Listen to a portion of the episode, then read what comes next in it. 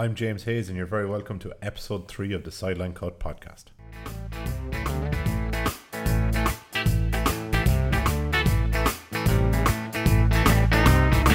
On this week's podcast, we take a look back at all the weekend's Premier League action. Big wins for City, United, but Liverpool keep on winning. In rugby, mixed results for the Irish provinces in Heineken Cup action. We'll go through all of them and what they need to do to get through to the next round.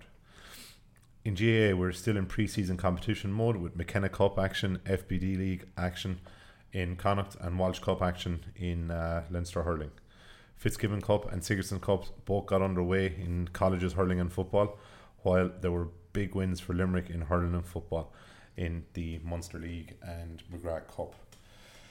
We will also preview this weekend's club hurling and football finals. Loads more to come.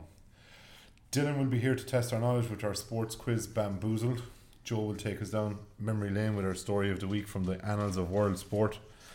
And we'll finish as always with our sports prediction competition where you, the listener, get to pitch your wits against our experts in Take 5.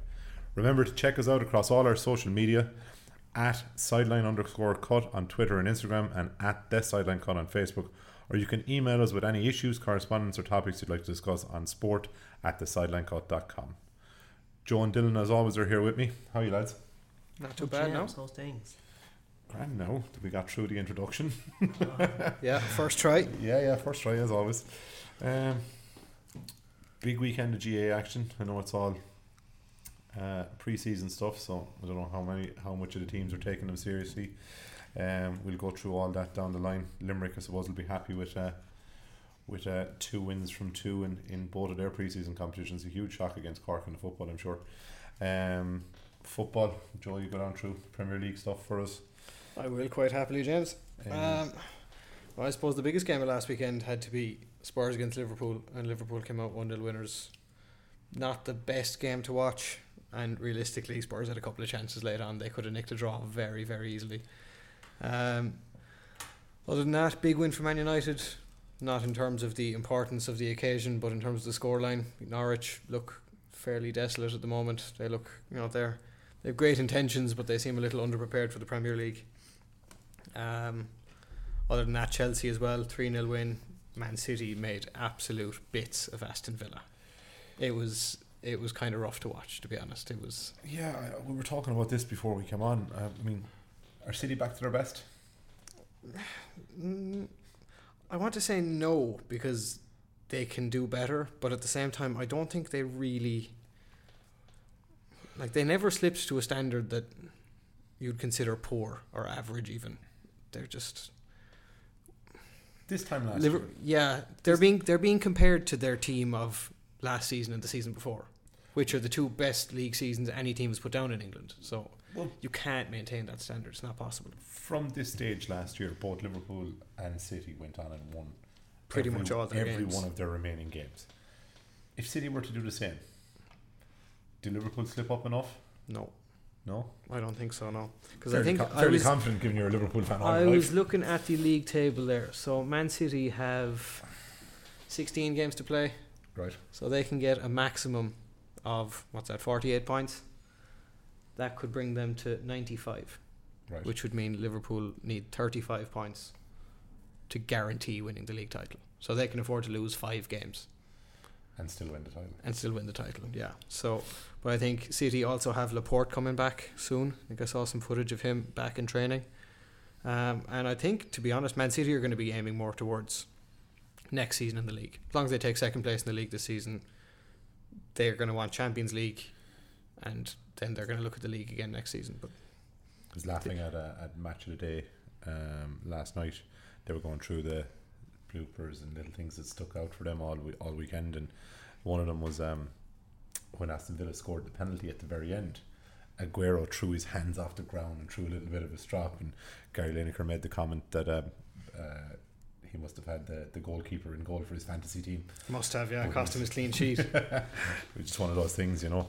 Yeah, Um, Aguero definitely worth a mention there because Yeah. uh, with his hat trick, he is he now has the most hat tricks in Premier League football, went past Alan Shearer, and he's the top scoring foreign player in the Premier League, went past Thierry Henry. So definitely entering that conversation to be Who's, considered who's he the behind best. overall in, in scoring?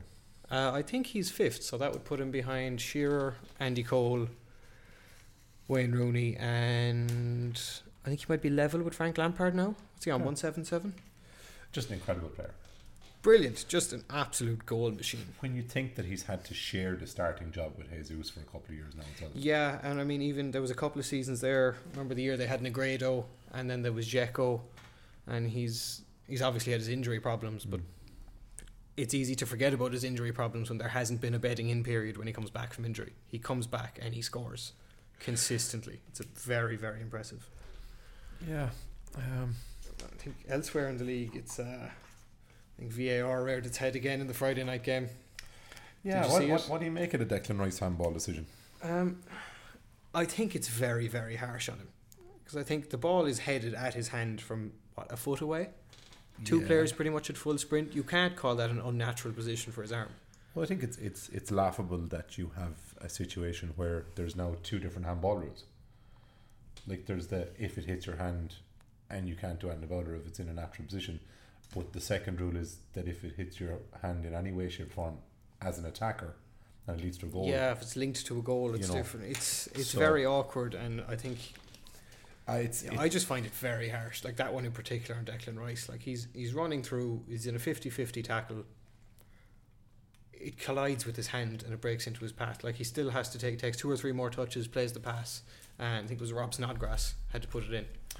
yeah, it, it can be called harsh. I suppose it's it's the same for everyone, no matter how bad we think VAR is. It is. Like this this whole goal's been disallowed for toenails being offside.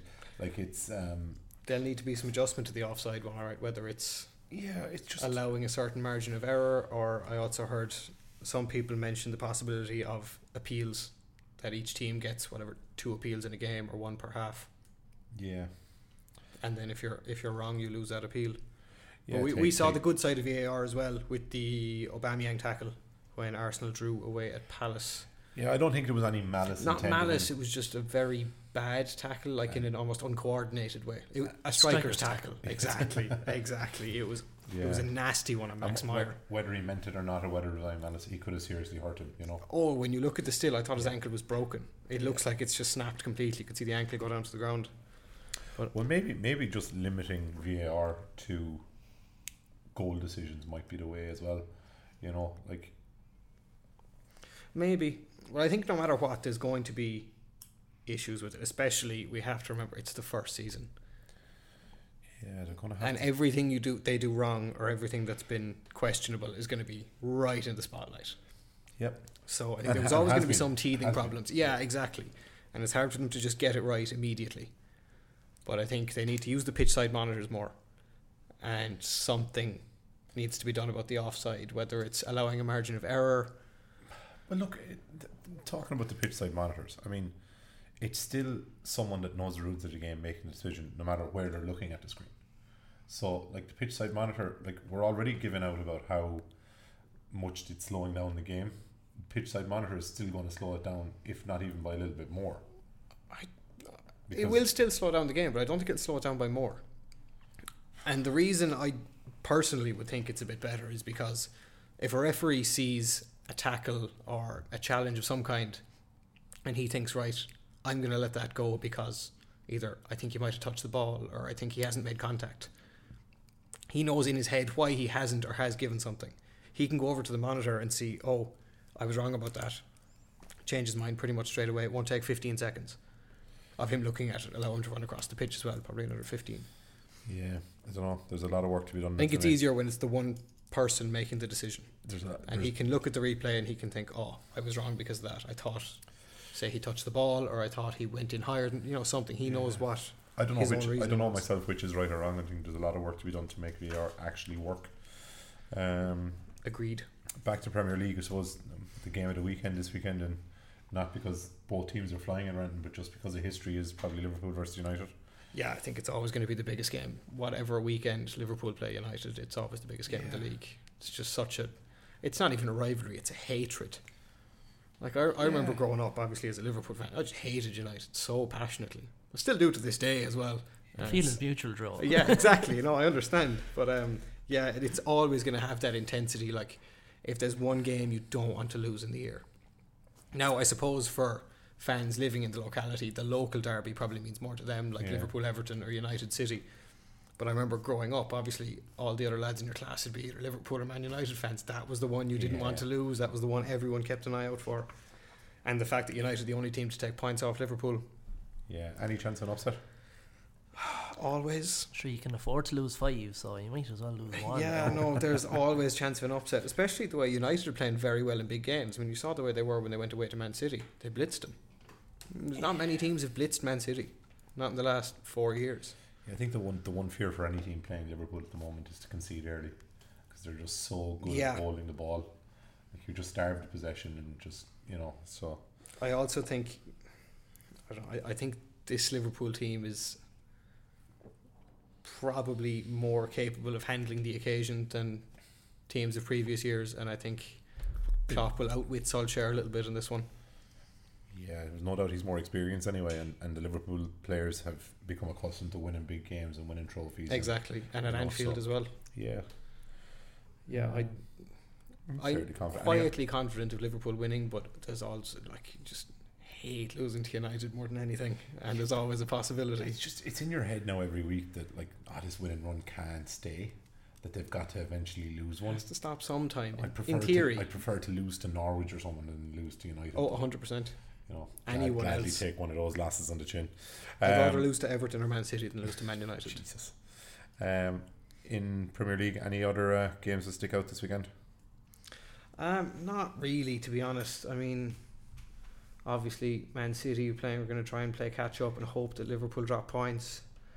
Uh, Southampton and Watford both going to look to continue their good form.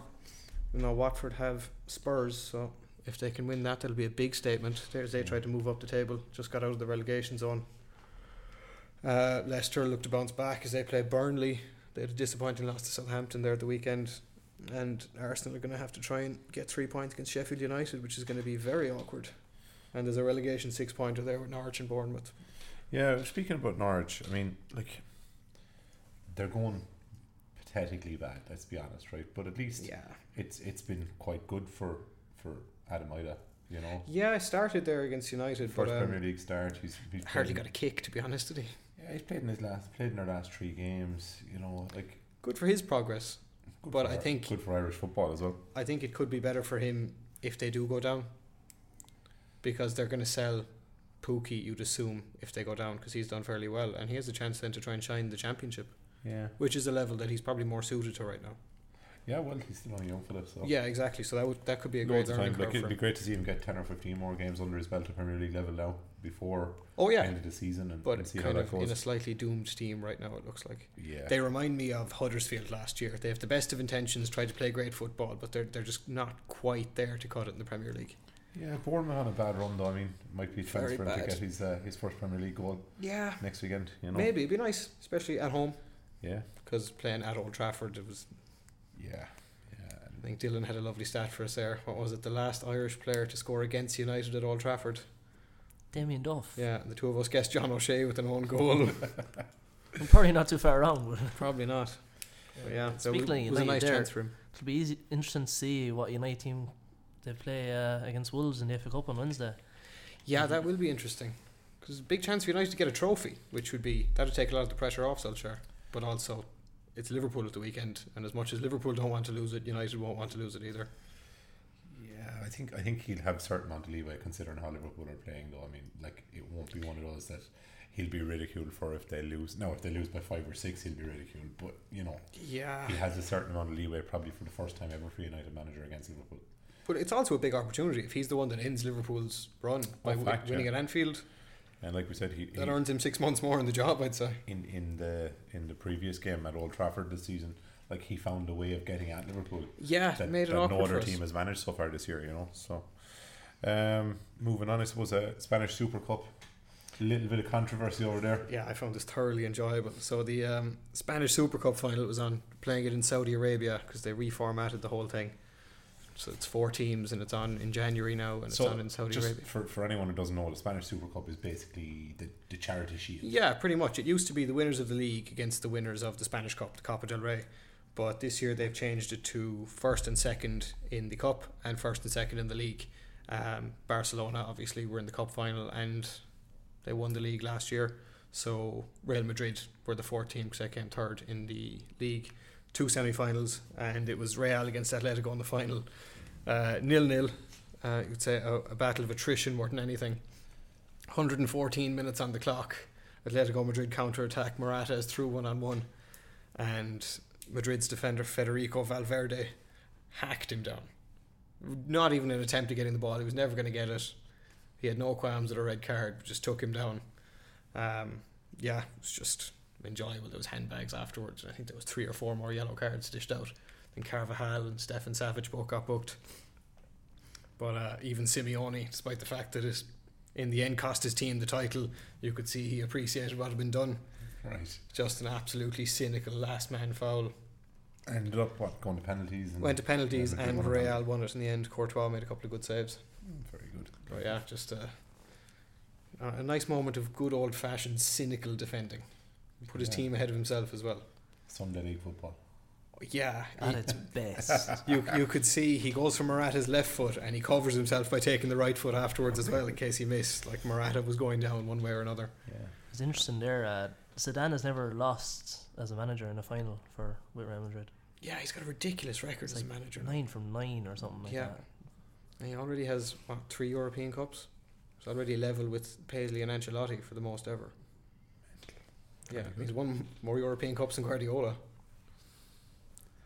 Mad going all It's an together. insane record. Yeah. Yeah, that was just a little bit of a shithousery there in the Madrid derby out in Saudi Yeah. Arabia. Always nice to see. It is, isn't it? It's brilliant. nice bit of cynicism. Just uh, before we move on from uh, from football, um, see Jason Knight scored again for Derby over the weekend.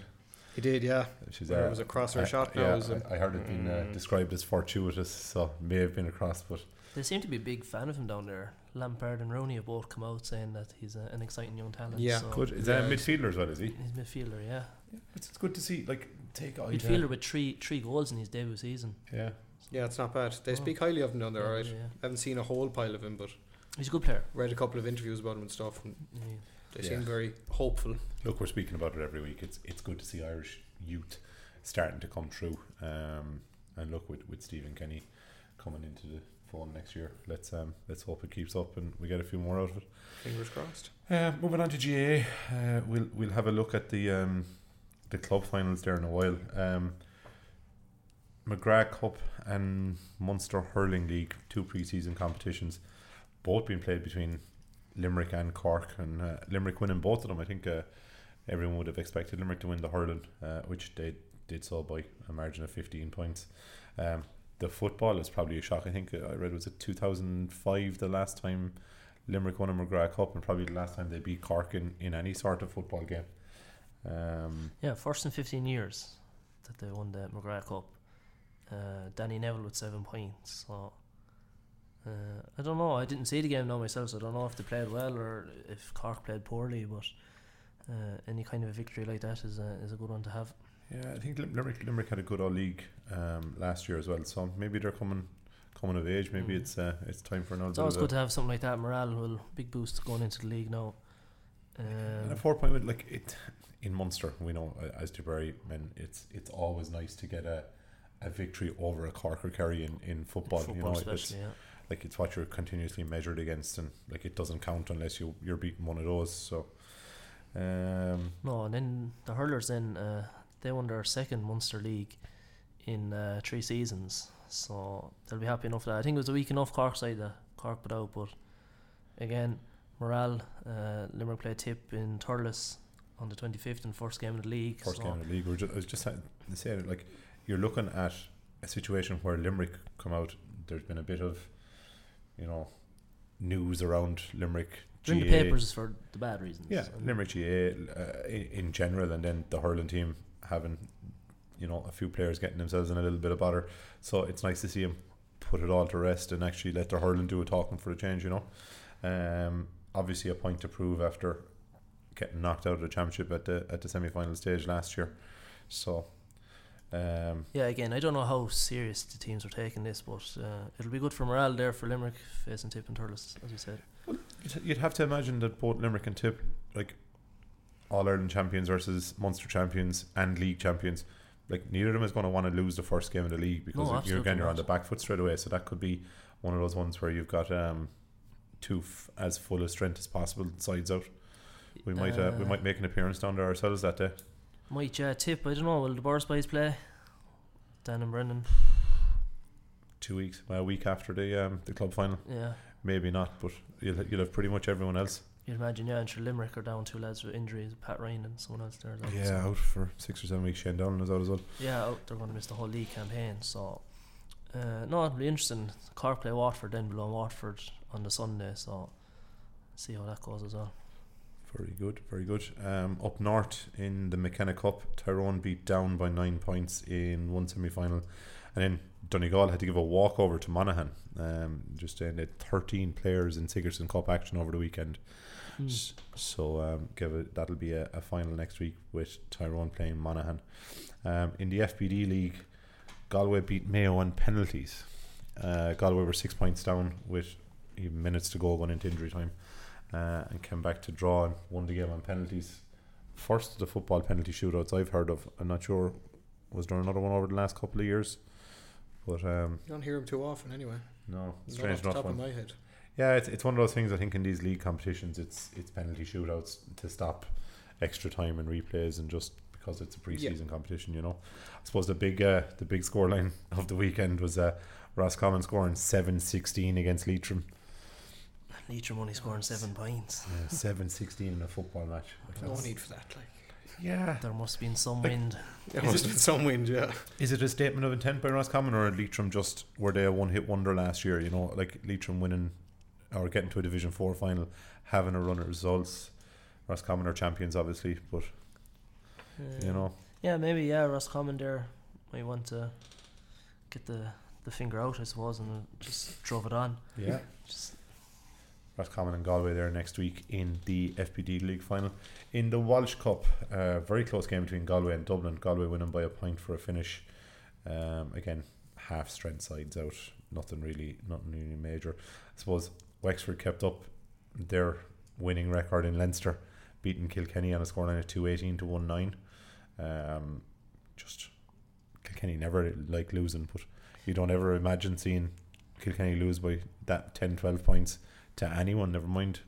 No, but sure, then you see Ballyhale in the club finals. Yeah, you're missing a few players. So you're missing a, some of your best players there. So Um, you'll still Galway versus Wexford next week, and it'll probably be Davy. Davy's going to be going gung ho to win it anyway, and Wexford probably have a point to prove. Having, like we we spoke about it last week as well, they should have beat Tipperary in the in the semi final last year, and they'll be going all out to retain their Leinster title. So, um, couple of bits and pieces of other news, like just looking at some of the stats from the Fitzgibbon Cup over the weekend, first round of games, not knockout. It's gone to group stages. So, like DCU beat UL, but the big thing was two players, 15 points for uh, Cian Darcy for UL, Tipperary youngster, and Donald Burke of Kildare scored 13 points for DCU.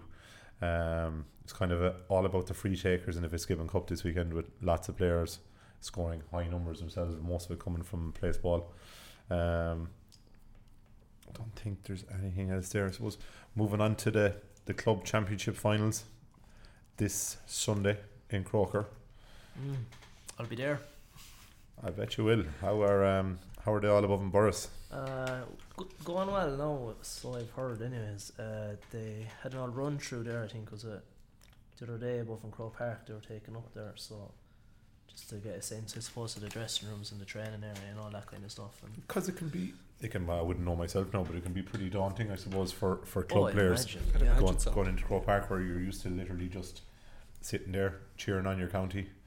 Um, obviously it'll, it's it's bar the Brendan and, and Dan. It's it's everyone else's um, probably first time playing up there. Any of them, any any of them have uh, minor experience. Uh, Brendan Dan, Paddy would be there as well. Paddy Saint. Um, What do you reckon? uh, Borris's chances of beating a sensational, let's call it nothing else, a sensational Ballyhale side. probably the best club, uh, hurling club of all time. Uh, but I fancy Borris just from talking to the lads. They seem confident. They seem sure themselves. Um, I don't know. There's just there's something about them. They don't fear. They've no fear. They don't fear going up to Ballyhale. Um, I don't know. Could be good. And like Borris have the players into mark. Ballyhale's best lads. You know, Brendan will probably pick up TJ or Dan will pick up TJ. Um, Paddy will probably take on uh, Colin Fennelly. So do you know, it's, do you know, it'll be interesting. Very interesting game. I, I, I, I genuinely believe that they could get a result there. Well, I don't. I don't think there'll be anything more than a couple of points in it either which way. You know, um, history is probably on Borris' side. Like the last time they met it this far, thirty three years ago, they won. Yeah. Um, there's been no back to back winners of the the hurling club final in, in a long, long time. Like history is somewhat under in their favor, and I mean, and I, I don't mean any disrespect to Borsley, but like a little bit of bad weather might be uh, might be in their favour as well to slow down the likes of TJ Reid and Colin Fennelly, you know. Uh, possibly, yeah. The worst lads like it when you know the to- the going gets tough. Um, they're well able to they're well able to hurl, but they're well able to Yeah. dog it out too. So uh, no, it should be it should be a brilliant game. Hopefully, please God, um, Borris can do it. Very good. Um, also, we've got Corofin and Kilcoo. Um, looking for three in a row. Kilcoo, first All Ireland final. Um, Mickey Moran has two already with Slaughtneil, or has reached two All Ireland finals with Slaughtneil, and he's back in with Kilcoo now, looking for a looking for another. You know, so um, I suppose Corofin will be hot favourites for that. But Yeah, Kil- Kilcoo had a good victory there the last day against Ballyboden. So yeah, they'll fancy their chances. They won't, again, again, like the Borris lads, they'll be fearless.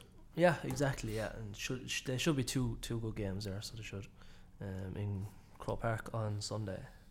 Very good, and you'll be giving us updates on our social media channels while you're up there, I suppose. I don't know. Will the phone If- work if- up there? if you don't get too nervous during it. Ah, Jesus, could be good now. All right, yeah. But, um, uh, the, the games are on the telly, anyways. You can keep up with it on, on And, RT, or I'm sure. Uh, next week's episode of the Sideline Cut podcast may be delayed by a couple of days if Borris win because we might not be able to find Oh. Dylan for a few days. You mightn't find me till January.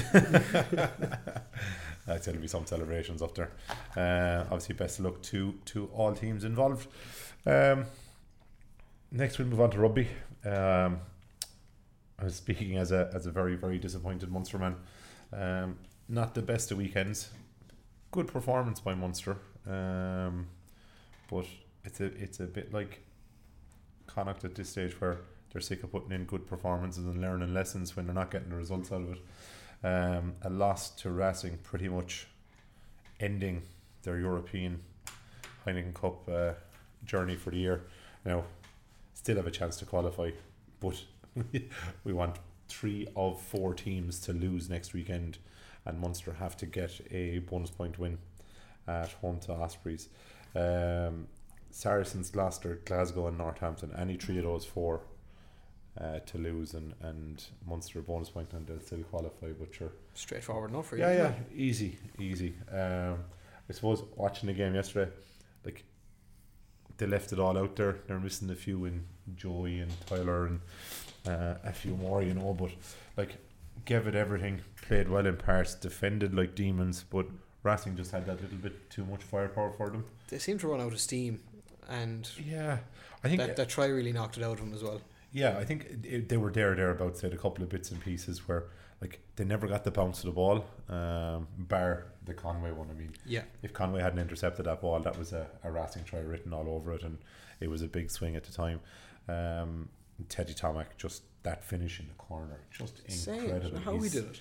like he just loves playing against Irish teams. He's like he's, he's constantly scoring, but that at the time Munster two points up. Um, Racing scored the scored the try in the corner, and I think it just it finished the game for Munster. They were just I think so. after yeah. giving it everything, it was just like a kick in the teeth for them. And Yeah, I think they were kind of they were. You could tell they were holding on at that point. They were two Yeah. points up, and then when that went in, it was just yeah, it was it, the, the, the tries that came after that were just you know they just compounded the misery. yeah there were really. sucker punches, but I think the game was already over. In, Yeah. in the Munster players' heads. That was what killed it. Um, we keep speaking about Leinster and just just how good they are.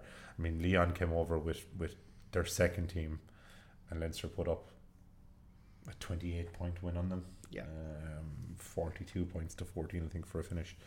Um, Leinster qualified. I suppose the only thing is there's five teams qualified already. None of them have actually guaranteed a, num- uh, a home seat. So every one of them are all going out next weekend, and this is probably what gives Munster a small, small chance is that all of these teams have to go out and win to get a, a home quarter final. So, um, yeah, Leinster can become only the second team to to get twenty nine points in the group stages. Um, the only other team to do that was Biarritz, of course. Saracens and a few more have gotten twenty eight, but twenty nine points uh, would be six wins and, and five bonus points if they beat Benetton away next weekend.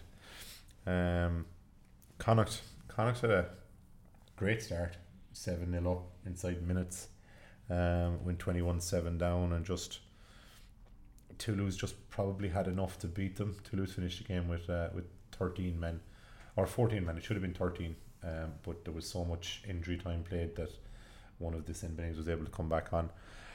Um, Andy Friend was just talking about how, how disappointed he is. Like, he's sick of getting these results where they come close and they have chances and they make mistakes and everyone kind of lets them away with it because it's Connacht and they're learning from it all the time. But he's gone past that stage. He's, he's he said in the paper there and in his uh, post match interviews that like they need to be converting these chances and winning games, and he's probably right. Yeah, there's only so long. I mean, good performance or promise, good performances are promising for a while, but you need the results to back them up after a certain and point. even, even take those last ten minutes of that game, Connacht versus Toulouse. They had so many chances, and then there was knock-ons, and there was misses and mistakes, and just, just like I said, not just not good enough for Once they can start to get a few, like when the performances are there, and you start to get a few results. It, it becomes a mental thing. Like right now, it's probably a bit of a mental block with these Connacht lads that Yeah, just I don't know. You just you know you become used to coming off the pitch disappointed nearly. Yeah, but they went in like uh, was it the last their last fifteen home games in all competitions they'd won. Oh yeah. Uh, maybe not, or in European. Sorry, last fifteen Oh, home okay. games in European competition. So between Heineken Cup and Challenge. Yeah. you know so it's a very difficult place to go just you know um I suppose the last the last of the Irish teams in action was uh, was Ulster who lost to Clermont disappointed to lose um but they're in pole position to be one of the best runners up. Um can still win the group if Clermont lose this weekend. Um Ulster course are at home to Bath um and a win will see them qualify at the very least as one of the best runners up. Um, we've spoken about it last week, but the the big battle is probably in the Irish setup this year is between Cooney and, and Murray, or the most spoken about battle. Murray not doing himself any favors, really not just not hitting the heights of where he was a few um, a few years back, and See, uh, three Irish teams lost there over the weekend. Does that kind of show the state of Irish rugby at the moment? Mm, I don't know. not really. It's an unfair reflection. Yeah, yeah, club is it's it's different. I mean, like the weekend before, you Leinster and Ulster both winning, like even Ulster top in their group until this weekend, Munster still having a chance. I don't know. It's not. It's not really. It's not really a fair reflection. There's injuries and stuff there as well, and you just don't know. It's To go back to your previous question, I think Cooney has to be edging Murray right now for the uh, yeah, starting spot in the Six Nations coming up, yeah. I can't. which obviously has to be the, the target for him. I can't argue with that. I think you're probably I right. think Murray's the one right now with the work to do to get back into that starting 15. Yeah, yeah. Um, So that'll be interesting. Yeah, that's all. We're kind of coming into that Six Nations almost preview period at this stage, like where Yeah. players are going to start looking at whether they're going to be starting for their countries and Well, we're only what? We're only what? Three, four weeks three, out four from, weeks out, yeah. from Six Nations. Like you've one more weekend of Heineken Cup action uh, next weekend, where again, Connacht can probably rest some players and give some players some experience at that level because they're out. Um, Leinster have to win in Benetton. Um, suppose the talking point at Leinster is, is Max Deegan. Max Deegan is playing number eight, and everyone says he's not big enough for number eight. Playing out of his skin was man of the match the weekend against Lyon. Um, he's got to be pushing for a start. Yeah, it's- it's in- hard to fault him Six right now. Nations as well, you know. Um, Ulster and Bath, of course. Yeah, it looks there's there's there's loads there. Big weekend, and then everyone kind of forgets about the Heineken Cup for a few months and gets back into international and Six Be international rugby then while the Six Nations is on. So, very good. Um, in other news, um, the 10k road world record was broken. Yeah, I'm definitely going to pronounce his name wrong here. Rhonex Capruto. Uh, yeah, broke the previous world record by 14 seconds in Valencia. But what kind of made this one notable was in the process, obviously, they clocked their times at various stages throughout the race. At the halfway point, he had broken the 5k road world record. So to break it, to break the 5k world record and then have another 5k to go is just it's absurd. Which which is faster? I don't know. Can we can we check it up there? Which is faster? Is it road or track? Which is I uh, would assume track. Um, we'll we'll have a look at that there. But that's like we've seen now in the last month or six weeks or so, the marathon world record being broken and 10k and 5k by the sounds of things. So The drugs do work. Jesus. um, that may be a whole other podcast on its own, but And But yeah, I just checked there. The yeah, the track is faster. by far, by how? Seven seconds now. It was twenty one up until the other day. Okay, is that five thousand or ten thousand? Ten k. Ten k. So So yeah, track was bound to be faster. It's bound to be more. yeah, more given it. Uniform. Yeah, yeah. That would be the word. Very good. Yeah. Um, in golf news, uh, Graeme McDowell shot a six under final round at the Sony Open to finish fourth and two shots off the lead, while Shane Lowry um, finished second in Hong Kong. So some of the Irish coming into some early season form. Um, McIlroy's back in action next weekend, and all the big boys will be trying to get some points on the board early in, in the money list so they can build up the form for uh, the first major of the year in April in um, Augusta. Um, it's playoff time in the NFL, where uh, we spoke about the New England Patriots going out of the competition last week, and Brady maybe retiring, maybe moving on, maybe not. Um, one of the funniest stories from the weekend was uh, his star receiver, New England star receiver Julian Edelman, was arrested in California out on a an end of season tear, Yeah, I heard about Yeah. that. jumping up and down in the bonnet of a car, arrested for uh, disturbing the peace. We'd call it here, I suppose. And, That's cri- fair and and then criminal damage. I suppose he'll be done for. So, um, Someone will be compensated with a nice new car, I suppose. yeah, Sure, yeah. that's tame enough when you think about it. Ah, sure, we've seen worse. You have to imagine. Let's be gas. like- Uh, yeah, I mean, end of season do. I mean, how many times have we seen lads get up to stupid stuff on those? I mean, we'll see far worse than some lad getting drunk and jumping on the bonnet of a car. So Uh, it's if, if I'd say a slap on the wrist and he'll be gone. That's I reckon the executives from uh, from Striker are probably wishing that's all that happened at their one. we won't go there. Oh, we won't go into that. Um, Baltimore Ravens, who are of course the favourites to win out the uh, to win the Super Bowl, were were beaten by Tennessee Titans. 195 rushing yards by Derrick Henry. The man's an animal, Yeah, it's insane. absolute beast. Um, I don't think anyone gave the Titans a chance, but of course, Titans now have beaten New England and Baltimore on the way to a um, AFC divisional final with the with the Kansas City Chiefs. Kansas City Chiefs broke every record known to man in the playoffs last night. 24 0 down after the first quarter. Wow. They won 51 31. Yeah. Um, Patrick Mahomes, the first quarterback to score four touchdowns in a in a quarter, or to throw for four touchdowns in a quarter. Um, some incredible play. Travis Kelce had three touchdown receptions.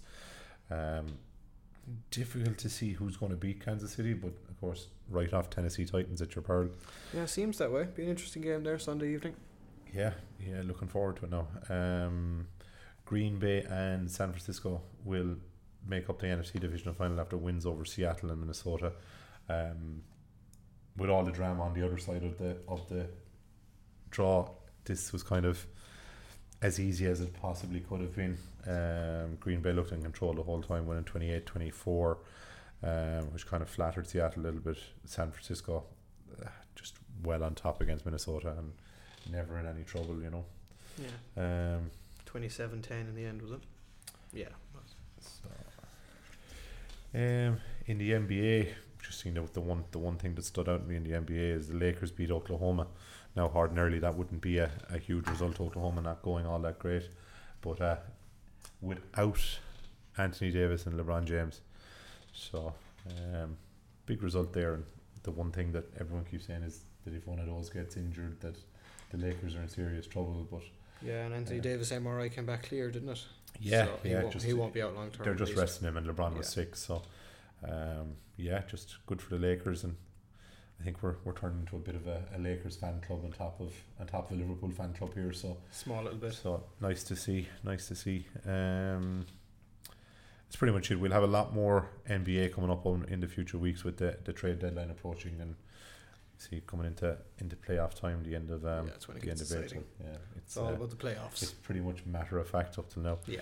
Um, in darts, Warren won, became the oldest ever darts world champion at 57 years of age.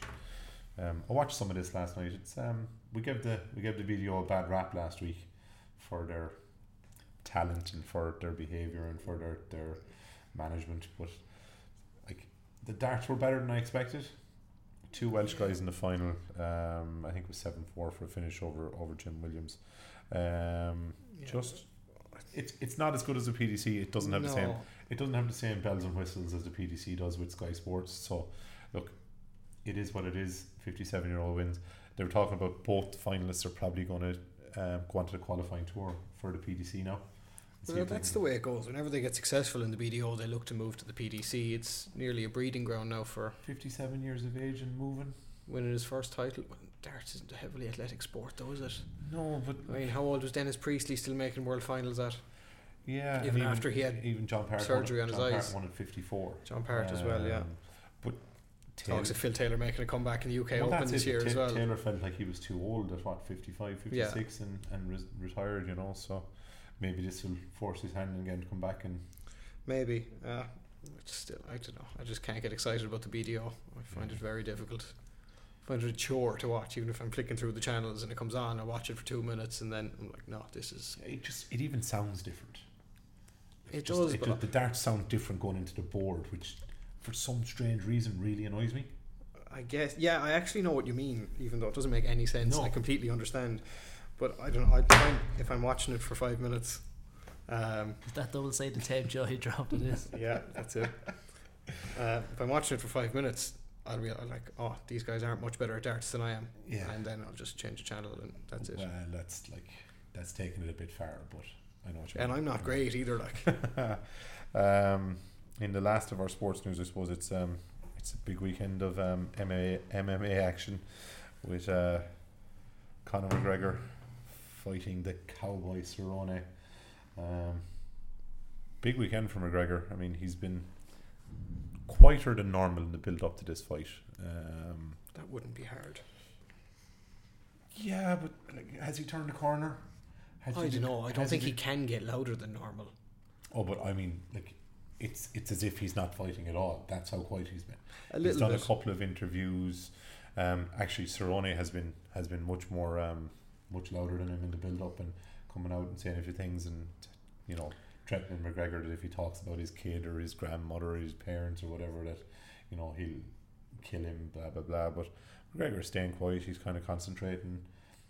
McGre- McGregor needs to win it, really. Coach John Kavanagh says he's um he's in the best shape of his life. Be interesting to see. He's still hoping to fight three or four times this year. So, um, yeah, I think McGregor will win it. So do I, and I'm sure if he does, we're going to hear a lot more from McGregor coming up to his, uh, say, his next fight and the fight after. I hope not. I hope not. Uh, I think. yeah, I, I, think. I doubt it though. like, oh, I don't know. I don't know. I, th- I think it's just McGregor needs. He to, won't allow himself to be too far away from the headlines. No, but like, what what have you heard? Like, none of us. Other have. than the, the weight gain, for the most part, that's been the main thing we've been hearing Yeah, about he- is how much weight he's put on for it. But yeah, but he was he was saying that like he's only walking around right now in the week in the lead up to the fight at 162, 163. Yeah, So he's already seven pounds below the weight limit, which means he can do what he wants this week.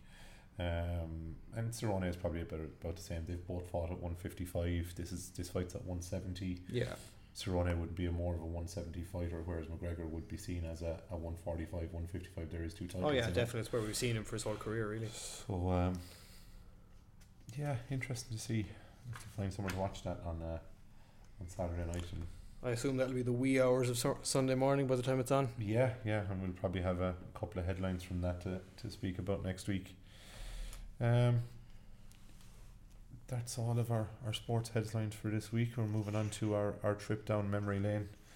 And uh, Joe, what's your uh, what's your topic this week? Uh, it, it's not so much a topic this week as a, a just a person. Uh, probably one of my favourite footballers of all time, uh, Sir Stanley Matthews.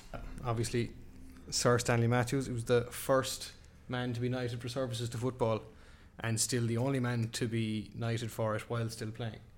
So that'll give you some idea of why he's up there as probably my favourite footballer of all time. Favourite non Liverpool footballer of all time. Right, okay. Um, well, yeah, he was. He started his career in playing for Stoke, age 17, back in 1932. Um, he got drafted to the. When World War II started, obviously, in 39, and served in the Royal Air Force between the ages of 24 and 30 uh, still played a lot of um, wartime football, which was a lot less organised. It was more you played for whoever was near, wherever you were stationed. I know he played for Arsenal for a while. Um, so did Bill Shankly actually at the same time. So probably the best Arsenal team they've had. Um, so yeah, he played at the uh, the Burnden Park disaster as well, actually, which um, there was similar to the likes of Hillsborough and some other footballing tragedies where it's just been too many people have been let into the one area. It was 33 people killed. Uh, he played at that, but his dream was always to um, to win the FA Cup. So obviously going back to he went back to play for Stoke again after World War Two ended, um, and he he promised his father on his father's deathbed that he, he'd win the FA Cup and he'd look after his mother. Now he he went to Blackpool then and he lost two FA Cup finals, in 1948 and 51, until he finally won one in um, 1953, I think it was, with the uh, the Matthews final, as it's called. Even though Stan Mortensen got a hat trick, and poor man doesn't get a mention when it comes to the 53 Cup final. 21 years after. After his debut, yeah. yeah, so he he was 38 at this stage. Jesus. 38 wins his first FA Cup, and he had won the actually the first Football Writers Player of the Year uh, five years previous. So definitely a bit of a late bloomer, all right. Sir Stanley was, but um, yeah, won the FA Cup in 1953, and then he went on to win the first Ballon d'Or in 1956. So at that point, he would have been how old would he have been? 41. Jesus. 41. He won the first ever Ballon d'Or. At 41 years Yeah, he beat the while li- playing for Stoke. He would have been at Blackpool still, I Or think. Blackpool. Um, Still. And he yeah he beat the likes of Di Stefano and Puskas Can you imagine how that would be taken nowadays? it'd be Like some, madness someone playing for Blackpool or Stoke was to win the Ballon d'Or. Like, like that's just absolute madness mental. at the age of 41 well. and he played on the right wing for his whole career he didn't Yeah, but, didn't move to centre midfield he didn't slow down but Messi will probably win one at 41 as well, so that might be overtaken. ah yeah but it wasn't the first one was it um, but yeah I mean even FA Cup semi-final I think he played against Chelsea at the age of 47 and he won man of the match on the right wing Jesus. I've seen some pictures of it. I don't think there's any actual video footage, but uh, you can see, and he's pretty much bald. There's wisps of hair as he's skinning the fullback Some down the right wing. Um, but after that, he moved back to Stoke in 1961 at the age of 46. I mean, we were talking about Tom Brady being too old to play at 42. This man was playing on the right wing at 46. Um, yeah, he continued to play there for another four years until he played his last league game at the age of 50 years and five days old. And um, when he was he was asked when he came off the pitch, he was like, "Oh, how do you feel?" And he was like, "I thought I could have played a couple more years, to be honest." his plan was to play until 52, but he said his legs just couldn't handle it anymore. But um, yeah, That's how I'm going. 50 years of age on the right wing. outrageous. Yeah. Jeez, I couldn't do it now when I'm 24. like they're they're saying 33 and 34 year olds are too old for it nowadays. you know? Exactly, yeah. But uh, yeah, so he, they had a testimonial then from they had a, an international eleven against an English eleven, and uh, like the names is just ridiculous. Like for the international eleven, the likes of Eusebio, Di Stefano, Puskas all came out. Uh, John Charles, um, Gento and Kopa as well from that Real Madrid team that were winning everything. And then on the English team, you had Bobby Moore, um, Denis Law, um, Roger Hunt, Bobby Charlton, Jimmy Greaves all came out. Like he was carried off on the shoulders of I think it was Puskas and Lev Yashin, That's or goal. two of the uh, like. I mean, you've seen the goalkeepers Yeah. award, the Ballon d'Or is named after Yashin, and the goal of the year award is named after Puskas. Like, and they carried him off. Yeah, it it just shows the esteem he was he- held in by his peers at the time. Oh, like. remarkable! Like, I mean, he's probably one of the most respected footballers of all time, and you can see why. Um, even after he retired, he, he went into management. He managed Port Vale for three years, with uh, no success, to be honest. But then he went to he went to South Africa, and he had a schoolboys team, and they were called Stan's Men, Right. and they always dreamed of playing in Brazil. These young fellas, and that was what they had dreamed of. And he managed to get sponsorship from Coca Cola, and he organised a trip to Brazil, where they even got to meet uh, Zico. Obviously, Zico was huge, and um, it turns out they were the first All Black team to tour outside of South Africa. The very first team, yeah. So then he um, eventually retired and went back to live out his days in Northern England. And in, I think it was the year 2000, he died. And his ashes are under the Britannia Stadium, Stoke City's home ground. And there was over 100,000 people came out to pay their respects. Some going. And I think that was that's about the same amount of people who went to see the Pope there last year when he came to Ireland. Big, biggest crowd ever at the Britannia Stadium. Oh, by a mile, I'd say. Yeah. But yeah, it just has to go down as one of the greatest footballers of all time, Yeah. even though he probably isn't one that gets the headlines. It's a it's a more heartwarming story than your uh, your Ali Dia tale. yeah, last- it's it's more week. more of a tale of actual respect and this man's achievements than the usual oddities and Yeah, to be held like at any stage in your life, to be held in that high esteem by like your peers and then fans alike is just incredible. Yeah, and especially this is I mean if he died in 2000 like there wasn't a lot of people there would have seen him play. Yeah. Very good. So Very just good. the fact that these stories had been carried down from obviously the older people of, Hmm. of Stoke and Blackpool that he was still held in such high regard. It's just brilliant. definitely warranted a mention. Every day's a school day. Every day's a school day. Thanks for that's that, Joe. The, that's the story of Sir Stanley Matthews. Thanks, Joe. Anytime, guys. We move on. It is the hardest quiz section in world sport. It is bamboozled. It's that time already. It is. It is. Dylan, how we fixed today? What have you got for us today, kid? Well, men, uh, we have a quiz for you, I suppose. Uh, no, right. Of course, Joe, Joe is the Joe is the reigning champion. Undefeated. Yeah, after- Joe. After, Joe, beating me last week. Joe won two one last week, so pressure's on No, James. See, can we? Uh, Yeah, I need to get need to get back a little bit of pride this week. to get one on the board. Yeah, so you can get a few points on the board No, James. Uh, right, so uh, we've teamed this quiz, so it's kind of soccer jersey sponsors. So, like, you know, Liverpool and Carlsberg and Oh, Arsenal and JVC. do You know, Okay, there's going to be some obscure ones here. this, like- there? Like, I mean, I'm beginning to see a little bit of a, you know, favoritism going on here, seeing as that's like Joe's bread and butter. But anyway, go on. We'll give it a go. I don't know. You're older than me. You'd have seen more jerseys. Yeah, you only admitted to having an obsession with jerseys there. You, so no. Go on anyway. Go on. Go on. Go on. You can make up your own questions next week. see, see, can you get any of those answers right? As uh, as last week's winner, Joe, I'll let you go first again. Same as last week. Yeah, that seems fair. Youngest first. Um, right, so Joe, Yes. uh, s- a nice handy one to start you off. Um, in the 1998-99 season, Manchester United became the first English side to win the treble, League, FA Cup, and Champions League. Incorrect. 1984, Liverpool won the treble. But go on. And incorrect. Who was who was the United shirt sponsor that season? Sharp. Come on, Joe. Point to Joe. Uh, James. Uh, yes, boss. Liverpool last won the league in 1989-90 season. Right. Who was their shirt sponsor? Candy. It was Candy. Come on, James. One apiece. this was where Still in the game. starts to get Still in the game. starts to get a little awkward here now. Uh, so, Joe, Atletico Madrid had 16 different logos displayed in their jersey during the 03-04 season. Can you tell me why? 16 different.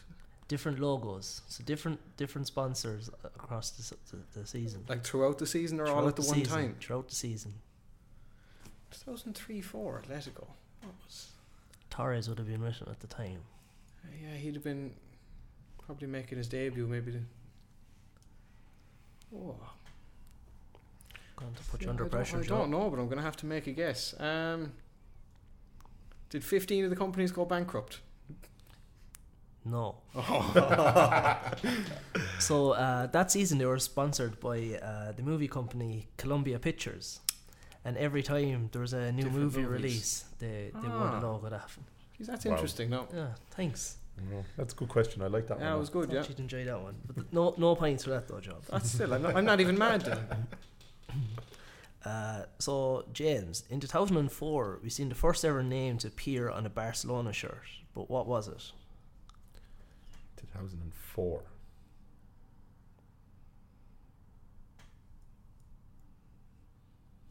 When did they start their their charity sponsors? Oh, I can't think of the name of it, but it was a charity. I just can't remember. It was a charity. Do you want to guess? I I can see it, but I can't say it. No, I'm wrong. So it was the charity UNICEF. That's the one. Was it Uh, 2004? Yeah, it was unique. Uh, Barcelona paid UNICEF 1.5 million uh, to display to display it on the jersey. oh, okay. yeah. I thought it was later than that. So did I. Yeah. Actually, to be hon- quite honest with you, I thought it was later, but it's 2004 according to the internet. Uh, the so internet no, doesn't lie, does it? no points. Uh, Fake news. ah, Wikipedia. right, so final round. Uh, you're a point apiece at the moment. Um, so Joe, uh, from the 1992 to 2000 seasons, Teka famously sponsored Real Madrid. How many Champions Leagues did they win with Teka as the sponsor? Two. Go on, Joe. Two indeed. Yeah, 98 and 2000. Exactly. Fair play to you. Uh, right, final question, James. This is to equalise. Um, in what year did a rule change allow English Premier League clubs sleeve sponsorships? Oh, that is a saucy question.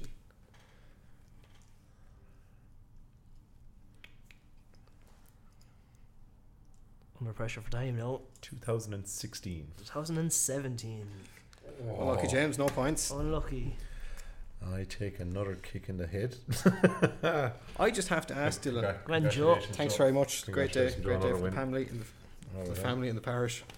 Joe is un- Um, currently unbeaten, and James is bamboozled again. how did you happen across that Atletico Madrid one? So, as a child, I would have been a, an old fan of the old soccer. I used- Same. Used yeah. to collect uh, match magazines.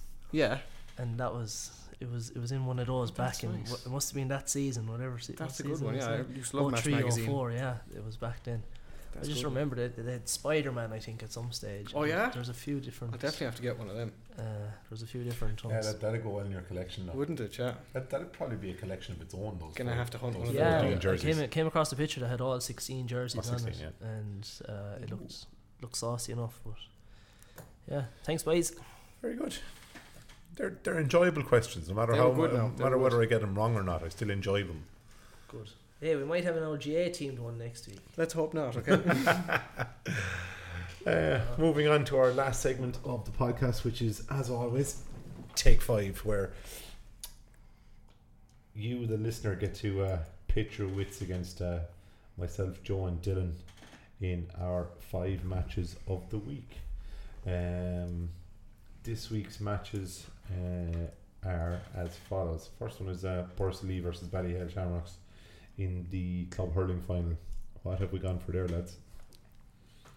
Uh, so yeah, uh, should be a good game. Uh, Borris and Ballyhale. Um, I've gone two nineteen to one twenty in favour of Borris. Um, I just feel like Borris are going to need to get those two goals to to get the victory um, in Croke Park on Sunday. So um, hopefully Devani or one of the boys, one of the Kennys, will be able to put a few goals past Ballyhale. Joe? yeah, very very similar scoreline. Actually, I've gone for a Borris win. Uh, two nineteen to three fifteen though. you've no confidence in sticks and the goals. Uh, I've also gone for a Boris win just to uh, to kind of stick with the, the theme here and the, the favouritism in the office. Um, 121 to 217 for, for me, uh, Borris to beat Ballyhale by a point. Uh, our second game of the week is Liverpool versus Manchester United. Joe, Uh, yeah, I mean, we spoke about it earlier. I think United are dangerous, but I do think Klopp is going to outwit Solskjaer on this one, and Liverpool are going to run out of this one 4 0 winners. Dylan. Uh, I suppose, just like I have great co- confidence in Borris-Ileigh, uh, I've little confidence in United. but uh, I'm going to go 2 1 United, wishful thinking, and just to be different. I'm actually going for a, a 6 0 Liverpool win. Jesus. Yeah, I think Liverpool have a point to prove against United this weekend. Yeah, that's why I went 4 0. I thought I was being emphatic enough, but Yeah, you had to show me um, up. I think if they if they get out in front with a couple of goals, they'll um, they'll put the put the foot down and, and take off. I don't disagree with you at all. Uh, our third game of the week is a Heineken Cup fixture between Benetton Treviso and uh, Leinster. Benetton at home, uh, Leinster needing a victory to guarantee a home seed, and uh, obviously a bonus point victory will guarantee Leinster home quarter final and home semi final if they were to get through. Uh, what have you gone for here, lads? Uh, I've gone for uh, Leinster victory, uh, so 24 11. Yeah, Benetton bottom of the group. Leinster, Leinster won five of five so far in the group. So I'm going 37-12 to Leinster. Yeah, I've gone a little bit more emphatic than that 46 17 to Leinster. Yeah, I think they're going to run away with it fairly comfortably. Yeah, Le- Leinster have just been so good, and they've got so many players. They could rest half their side and and still win by that much. Um, divisional NFL football: Green Bay versus San Francisco.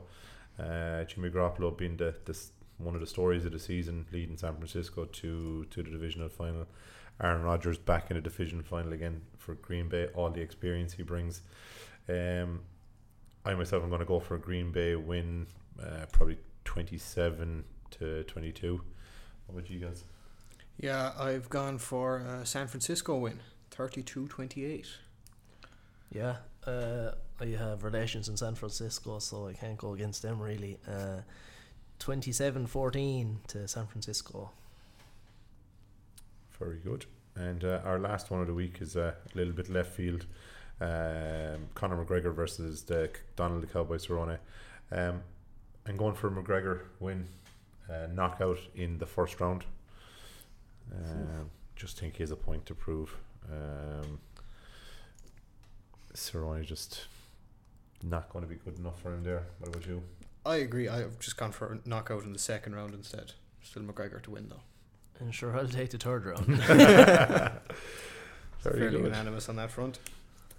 If you would like to take part in our Take Five competition, uh, go on to our social media or contact us on our email address. I'll give you the details there in a second with your score lines and the person with the all the correct results will win a sideline cut beanie hat. Um, our social media handles are at sideline underscore cut on Twitter and Instagram and at the sideline cut on Facebook. And you can also get us on sport at the sideline sidelinecut.com on email. Um, that's pretty much it for today. Um, if you like the podcast, uh, please tell all your friends. If you uh, want to follow us on all of our social media and tell us what you like, what you don't like, ask us any questions, and just um, Yeah, and if you have any questions for the old bamboozled, uh, just in the subject write Dylan or write bamboozled on them so the boys don't open and see the answer. yeah. Uh, Likewise, if you have any mystery topics you'd like me to discuss, give me a shout and I'll Yeah. uh, do some research. All right. Uh, thanks for listening, and goodbye. Cheers, thanks very much. Thank you. Thank you.